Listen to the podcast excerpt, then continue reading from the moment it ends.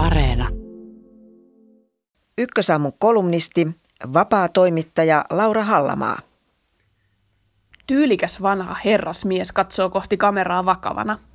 Hän kertoo olevansa David Attenborough. Ikää löytyy jo 93 vuotta. Näin luontodokumenttien veteraani esittelee itsensä Elämä planeetallamme dokumentissa. Hän kutsuu elokuvaa todistajan lausunnoksi – Todistaja itse ehti tosin täyttää 94 vuotta ennen kuin elokuva sai ensiesityksensä.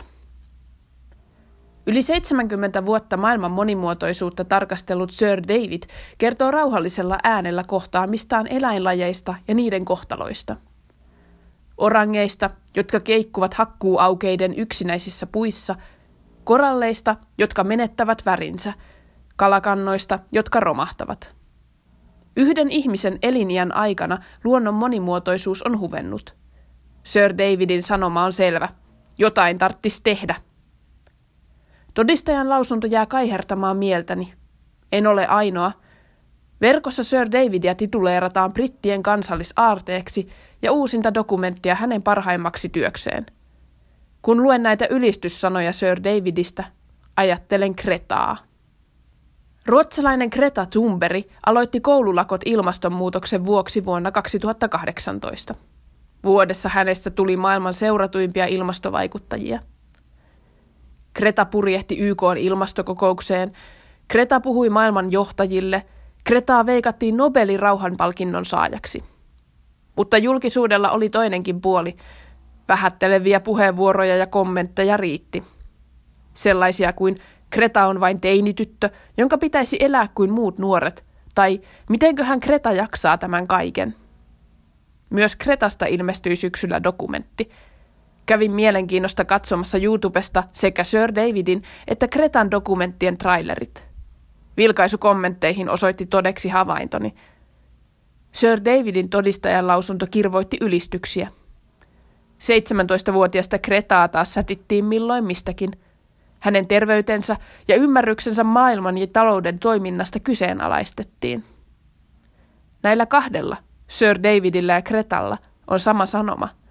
Ilmastonmuutoksen ja lajikadon hillitsemiseen on ryhdyttävä heti. Mutta heitä kohdellaan täysin eri tavalla. Näin me ihmiset lokeroimme toisiamme. Viestijän asema ei määräydy pelkästään viestin sisällöllä – Teini-ikäinen tyttö ei ole monien silmissä tarpeeksi uskottava. Ei, vaikka hän perustaisi tietonsa tieteellisiin artikkeleihin ja faktoihin. Nuoruuden piikkiin on helppo panna monia asioita ja jättää siksi kuuntelematta. Miten monesti sain itsekin kuulla parikymppisenä keski-ikäisiltä, että kyllä hekin olivat nuorena ehdottomia ja kapeakatseisia. Sittemmin olen huomannut, että aikuiset voivat olla aivan yhtä ehdottomia, lapsellisia, typeriä ja mustavalkoisia kuin nuoretkin.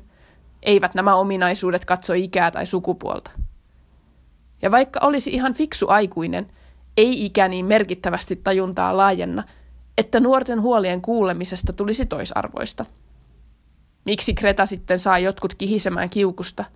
Näkevätkö aikuiset Kretassa jotain, jonka olisivat halunneet nähdä itsessään – me kun istuimme kiltisti koulussa perjantaisin ja menimme illalla pitämään hauskaa ja nauttimaan nuoruudestamme.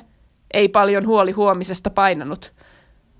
Mutta ei kai nuoruuden ole pakko mennä aina samalla kaavalla. Ehkä meitä aikuisia kaduttaa. Olisiko maailma parempi paikka jo nyt, jos omassa ikäluokassani olisi ollut Kreta? Joku, joka röyhkeästi toimii.